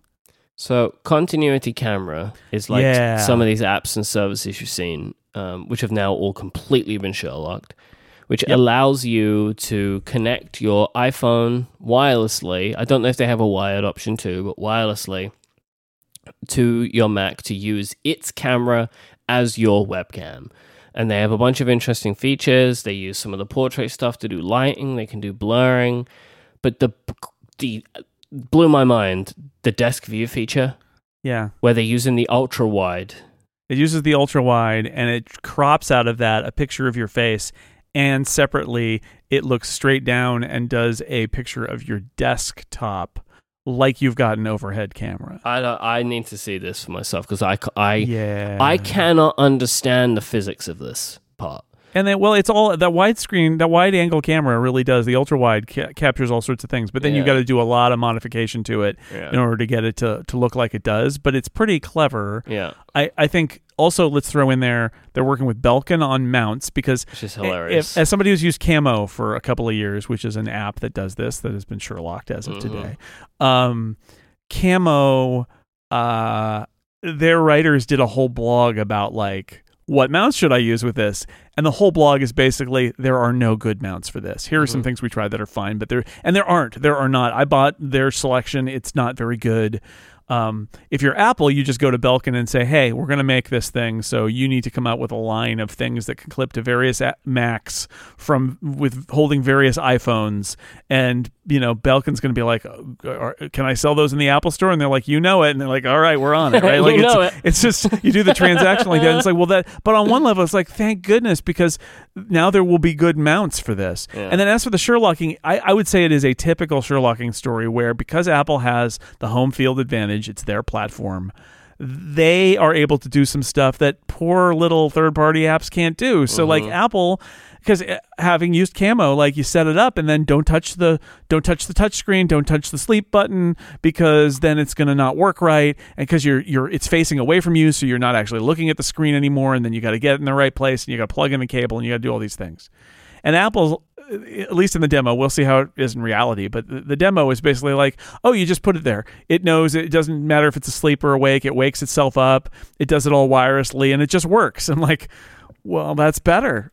Like, yes, that's why I want the platform owner to do this feature Yeah. because that's way better than what I was doing with Camo in order to use that beautiful, amazing iPhone camera. Because mm-hmm. let's let's be honest, even with all of the crap that Apple's gotten about the choice of using the center stage camera in the studio display, right? Even with that, Apple's webcams on the Mac are never, ever, ever, ever going to be as good as the back camera on an iPhone. Yeah, because even if like when when they get better on the laptops, they are going to have got equally, if not more so, better on the iPhone over that same period of iPhone time. Right? camera is such an important part of the iPhone. yeah, And so e- even if yeah, Apple's cameras are really good, like having the multiple cameras and having center stage and having all the pro or, or having uh having the the the the blurred background modes and the the different three different cameras and like there's so much going on there that uh, a Mac webcam's never going to beat. And certainly in the short term, no Mac webcam Mhm. is ever going to beat it. And so yeah, if your your your webcam on your laptop is there to be okay, but if you're doing something where you want something really good, use your iPhone. Uh, that's why all those apps came out to do that because that's a very clever idea. Yeah. And Apple, in in the best way, I think of of Sherlocking a feature, said, you know what, you're right. yeah, We should we should do that. And and rather than like saying no no, our webcams are fine because they actually made well we'll get to it in a minute made a webcam quality claim today, right? So it's not Mhm. like they're not making webcam quality claims still, but they know uh, that your iPhone's always going to be the best camera you have around. So why not use it if you care about quality to that Th- degree? there is just Yeah. something so funny to me, right? Where it's like, obviously you want a good good image. So let's Yeah. put this little thing over the top of your webcam, and it's your phone now Yeah. instead. Because Yeah, that's oh, right. webcams. I mean, if you really enough. care about this, don't use this. Use our phone instead. Yeah. They made a But they true. made for Mac OS Ventura a big stink about games. And I raised my eyebrows, Jason, and I was like, "Oh, Yeah. games, huh?" And what I will say is so they've got a bunch of updates to Metal, higher quality, Yep. also Apple Silicon. It's a bunch of stuff I don't metal, understand, right? something upscaling, something. yeah. They announced No Man's Sky is coming Yes. to the Mac. As an aside, they're like, "Oh yeah, and No Man's Sky when it comes later." I'm like, "What? What? Huh? Yep. And also, Jason, in the press release, also coming to iPad, which I Yeah, cannot fathom how they're going to do that, but I am intrigued. yeah." But also And Resident, Resident Evil Village, Evil Village. which is a very like, so No Man's Sky is a game that's constantly being upgraded, but it's a multi-year old game at this point. Resident Evil Village is a brand new game. It's been I think out within the last year or so. Yeah, it came out late last year. You know, my friend, my friend Antony Johnston wrote that game. He was the, he was the head writer on that. Yeah, That's so cool. yeah, yeah. So, so when when the the eleven foot tall vampire lady wins all these awards, it's Uh-huh. always he wrote her. So Oh, it's the, well, the, the voice on. artist and Antony him as the Johnston writer. Like, has yeah, created the dreams of many people uh, Yeah, over I the know. last year or so. I know, right? Everyone in the game journalism world is in love with the big tall lady.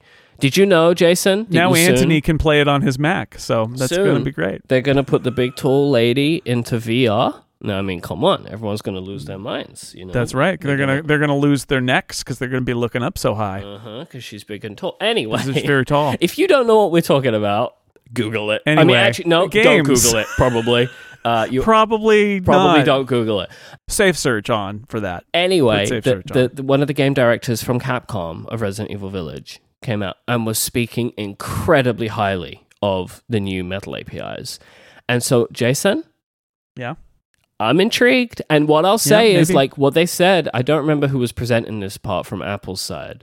They were saying, like, Apple Silicon's really good, Metal's really good, and there's more Macs available than ever. And I was like, aha, right? Like, Hmm. as in, th- I, I, this sounds to me like this is what you're going and talking to Capcom about and saying these Right. things, right? Like, look, we know that we've not been good for games in the past, but we are now, not only are our systems really powerful, and can do like they were saying like up to 4K on the on the Mac Studio, which is awesome. Uh, like 1080p on off, which is fine, you know, for like if you're gaming on a laptop or whatever.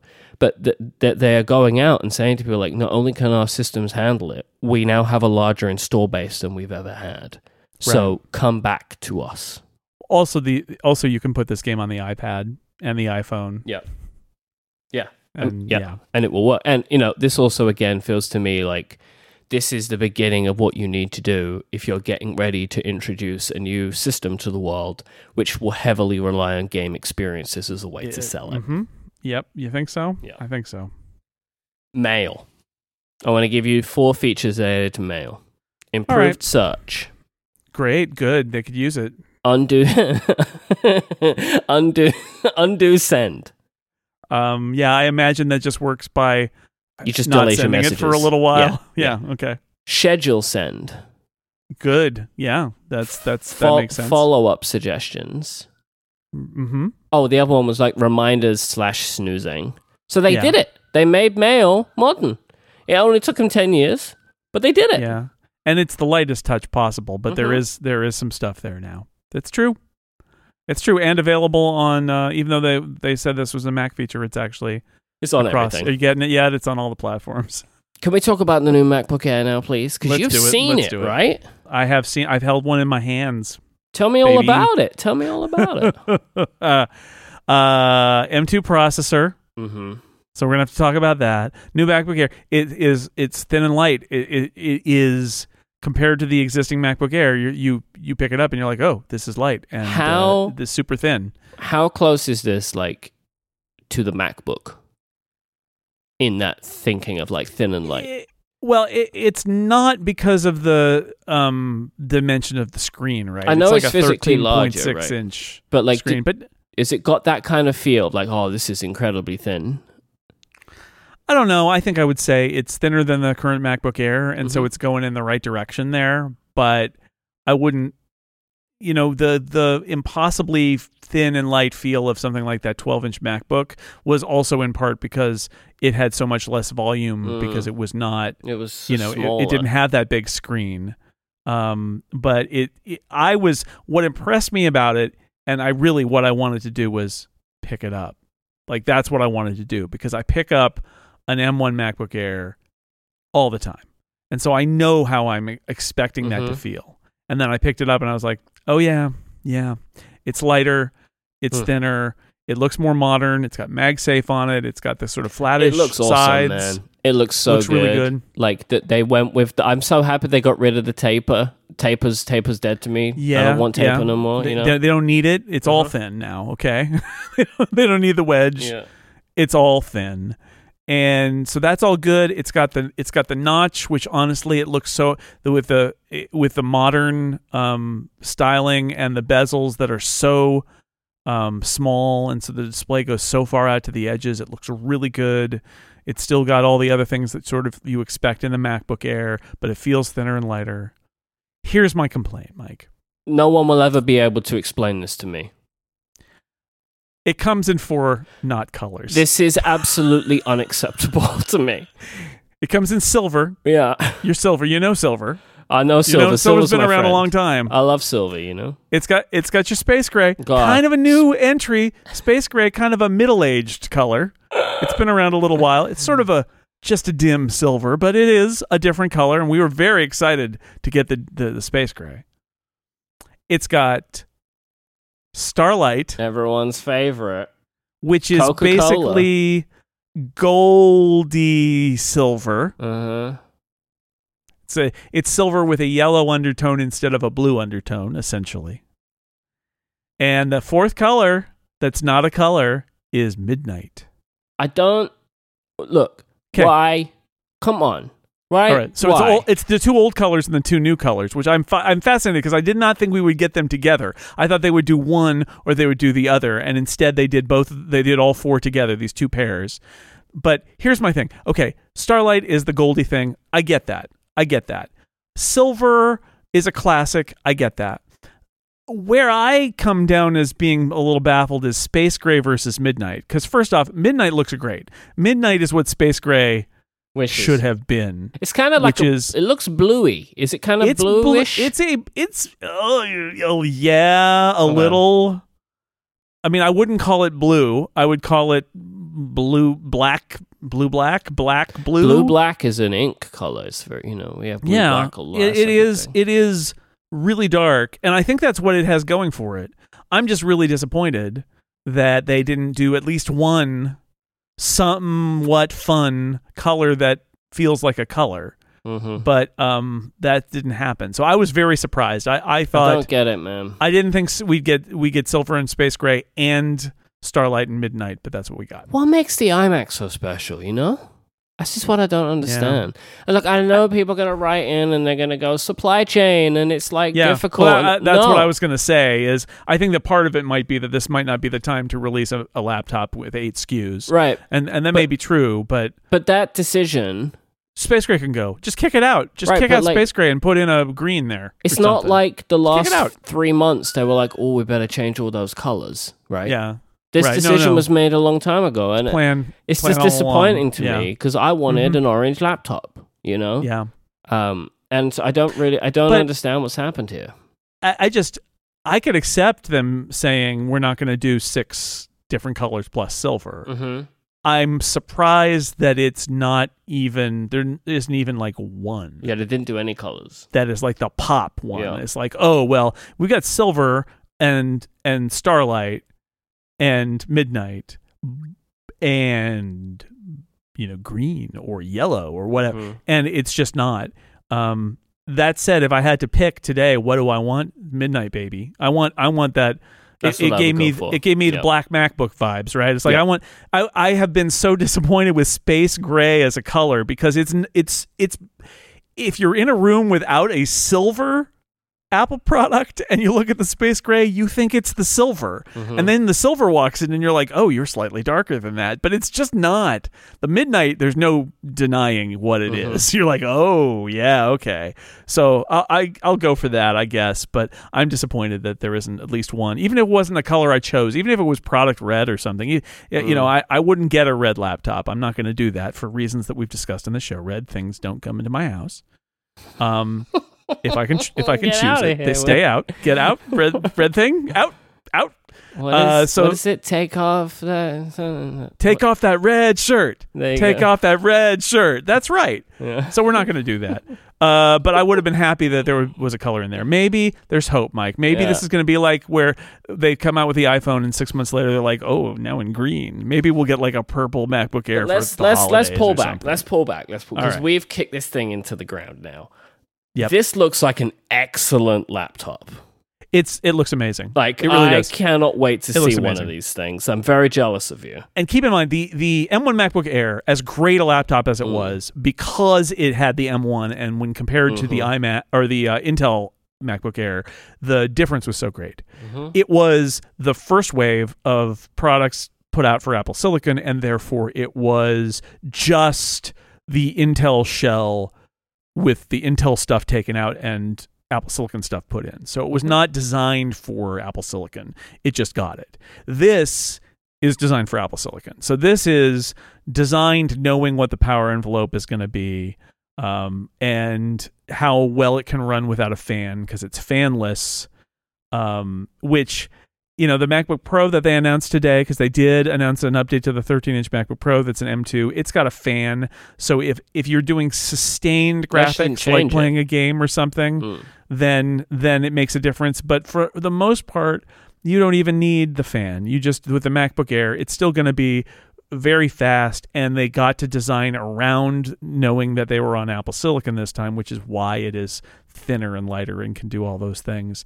And it is beautiful, right? Because it is remember when Apple tried to kill the MacBook Air, right? Remember that? They Mhm. came out with a MacBook and they didn't update the MacBook Air for a while and finally there was that event in Brooklyn where they said all is, you know, uh, all is forgiven MacBook Air. We fixed the keyboard, we brought it back. It's great again. And that was such a great moment because it was it felt like people wouldn't let the MacBook Air die. Like Apple wanted to sell them a MacBook Pro or a MacBook and everybody just kept buying that non-Retina MacBook Air and they're like Right. There was they they they changed the Retina before they fixed the keyboard, but um, it was just a moment of like, oh, the people spoke, and the people said, we're not buying your other laptops, we're buying the MacBook Air.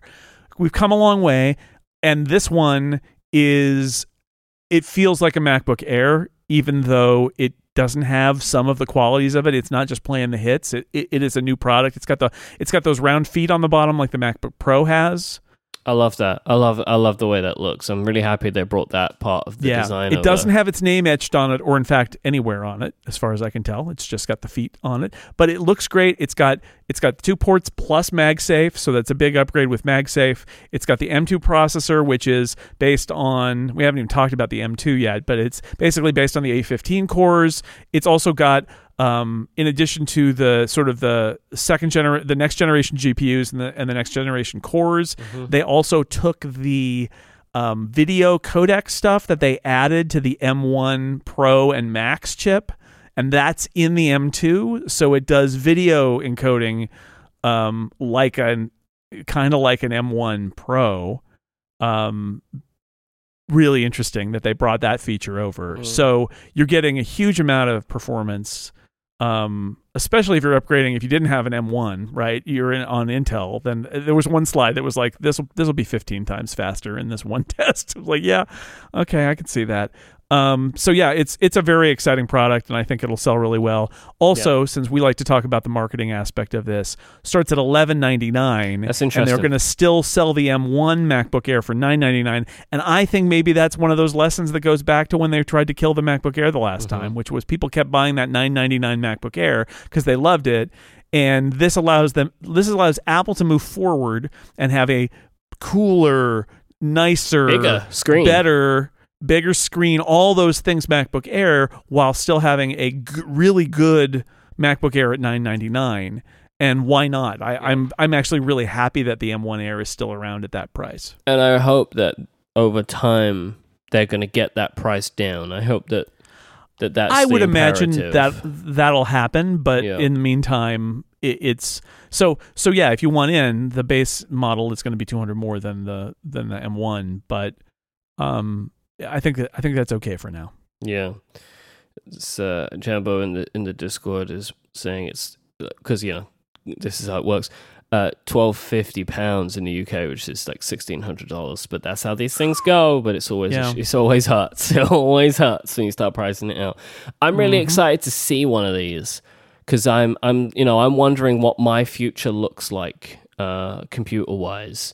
And uh, I'm I'm gonna be I'm keeping my eye on this, and I'm looking forward to um, reviews and stuff, and us talking about it more over the next few weeks because this could be this could be my next daily computer, and the MacBook Pro earns its spot as my full on recording studio restore, Hmm. recording studio computer. So yeah, I I want to think about this a little bit more. That time isn't now, uh, but I want to think about this a bit more. But that's exciting computer. We'll talk about it more, and I think the M2. Maybe we could talk about the M2 a little more next week. What do you think? Sure, sure. We can do All that right. a little bit more. Because we still got stuff to talk about today. So much, yeah. So much here. This episode is brought to you by Doppler. In software development, secrets are private pieces of information that act as keys, and those keys unlock protected resources or other pieces of sensitive information.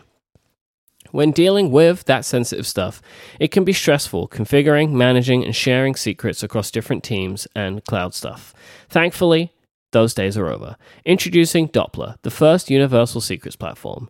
It enables developers to automate the pain away from managing secrets, along with the hidden files used when working with them, known as ENV files.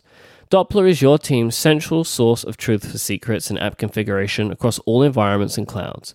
Whether your secrets are in Docker, AWS, Vercel, or anywhere else, Doppler works where you work, and as your stack evolves, Doppler remains simple.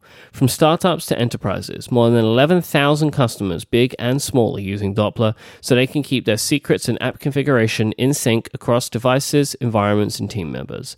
Say goodbye to .env files.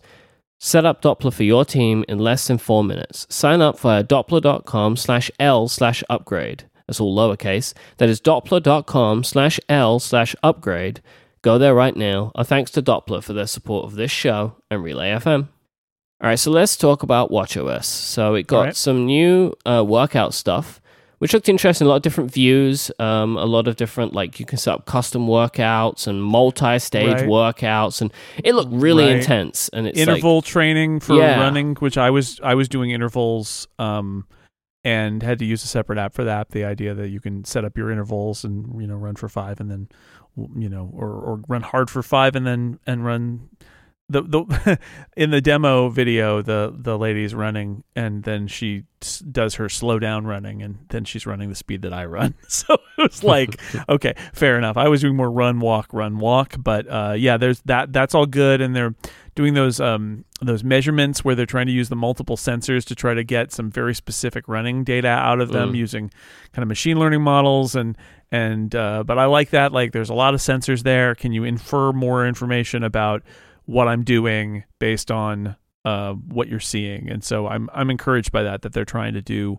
um, more stuff and also the idea of like the multi-sport that that's cool. Like if you do a triathlon, it detects that you're no longer swimming and are now on a bike or whatever, right? Which is which is pretty cool. Uh, the medications app and kind of system was really interesting to me. Um, this was rumored before, so it's like a tracker of the medicines you take, how often you're taking them. You can set up reminders. It has a system that can look at um, the way that different drugs can interact with each other and make recommendations to you. This looked like a very well thought out uh, piece of software that spans across devices. Yeah, and uh, that I was yeah, that it's a great feature to add, right? Like this is a perfect kind of health conscious feature for Apple to add. Uh, notify you if you haven't done it. You can log it. You can remember if you took it before. Um, it, it they will let you scan in your medications to add them in. Like they they've thought about like all the different parts of the process here. They cross check to see if there are drug interaction problems. Like there's just a lot in there. It's uh, it looks good to me. Yeah, I thought it was really cool. Um, and it's something that I look forward to, to poking around with myself. Yeah. Um, the AFib history stuff looked really interesting. Like, as a, you know, like it was kind of like, hey, we've matured in what we understand about Right. the heart now. First, we told you that you had AFib. Now Mhm. we're going to tell you what, um, you know, what might cause it or cause it to happen less. And uh, that, yeah, that's an interesting kind of extension of that aspect of it. Uh, new watch faces and some older watch faces being updated. This looked cool. There's that new one. I think it's called Metropolitan. Oh, that's my bag, baby. I love the look of that watch face. Hmm, That's nice. I'm really into it, big time. yeah, I was more excited about like my old watch faces finally getting the new complication styles than I was the new watch faces. But it's all good. I'm glad that they spend more time since there's no, you know. No third-party watch faces. We're left with. I hope Apple Mhm. keeps adding watch faces and gives the old watch faces a, a little bit of a brush up. and it looks like that's going to happen. And I like some of them have been rethought, like the astrology face. they're like, we could do a better job of this now, and so like they kind of went back and did it again. Um, and they partnered with an artist to create another like kind of like fun one, like the face one that they had. Um, so that looked really cool. Uh, one piece of information that came out afterwards: WatchOS. This is n- nine, right? WatchOS nine Yeah. will not support the Apple Watch Series three. Bye. So they're finally getting rid of that. yeah, exactly. Get it out of here. Which Um, I'm intrigued to see what they do with the watch now for this. By the way. I want to be clear. It's the astronomy face that you're thinking of. There is no astrology face, to my knowledge. Yeah, what do you want from It's me? You about know stars and stuff, not My, about yeah. my brain can't be trusted right now. I know. I'm I doing the best I of what I trust a word got, you you say. know. Yeah, I get it. I get it. But yeah, they have a, they have an artist doing uh, that thing, and then when it's uh when your watch is asleep, the little letter, the little numbers are asleep. Oh, it's adorable. Yeah, I think this. I thought this was cool, and I'm excited for, to see some of these new faces. Uh, and to say, I'm excited to see what they do with the watch hardware now in general because Yeah, they're getting rid of finally getting rid of Mhm. the Series Three. time to Um, move forward. I would say, like in a way, I wouldn't have expected. Like in that they're still selling it, or was still selling it, and now they're like the next version won't support it. Like it seemed that Yeah. seems quite um Abrupt. harsh. Yeah, abrupt is a good way to put it. That I mean, when could you can you still buy the Series Three? You can still I buy it. It's still available for sale. Well, but now the next version of WatchOS won't work on it. That's that's interesting to me. mhm. But yeah, I'm into it. Like, you know, there's a bunch of little bits and bobs here and there. Again, it, it benefits from a lot of the other things that benefit that the rest of uh, iOS and stuff is getting. Um, but I'm excited about the new watch faces. As you say, I like they're going back and, and adding some stuff from old ones, and uh, that would be really good. I'm excited about it. Not a lot to say on WatchOS. tvOS got nothing. Um, there was no Mac Pro. We didn't mention that no, a minute ago. No Mac Pro. no, Uh, they're gonna hold off on that hmm. one, Hmm. and no other rumored hardware um, hmm or operating systems. Which it was a packed keynote. I have Oh to my say. god, it Uh, moves so Remember, fast. we yeah. last week uh, the de- general vibe was that the the to do list was too long. Right? There's no way that all of these things could possibly happen, and uh, and they didn't. So there's always more to look forward to. Future events at Apple Park, perhaps. hmm Who knows? Is there anything else that you wanted to touch on today? Have we oh no, we should. There will be more, right? Like there's Mhm. there's stuff that um, we're learning about all this stuff as we go, and the State of the Union, and the, all the sessions this week. There are going to be lots of things for us to glean about this um, that we haven't gleaned yet. But this is our first cut at it, um, having been.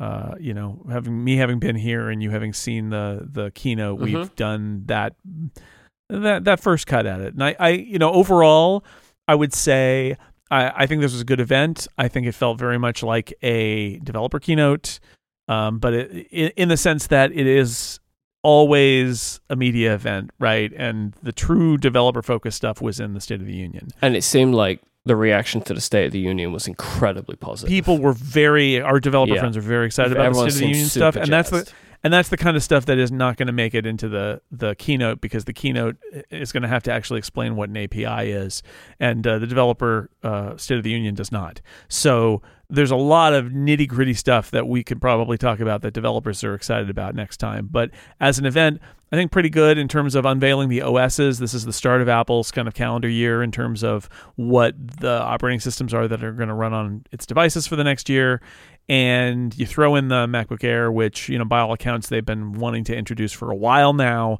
and uh, they said you know it's the most popular laptop around, Mhm. and not just theirs, but but all of them, and um and it is a popular one, and th- and so by doing so they've also kicked off the M2 generation, which is a big step forward because it's been about 19 months since the M1, and it's time to uh, turn the page. It's also you know a processor that's based on A15 cores, and probably you want to start that um, introduction before the A16 comes out. so I think it's a good time for them to to start um, releasing M2 products. And yes, the MacBook Pro is also out there, but a, a less interesting, more stay the course product than the, the than the new MacBook Air.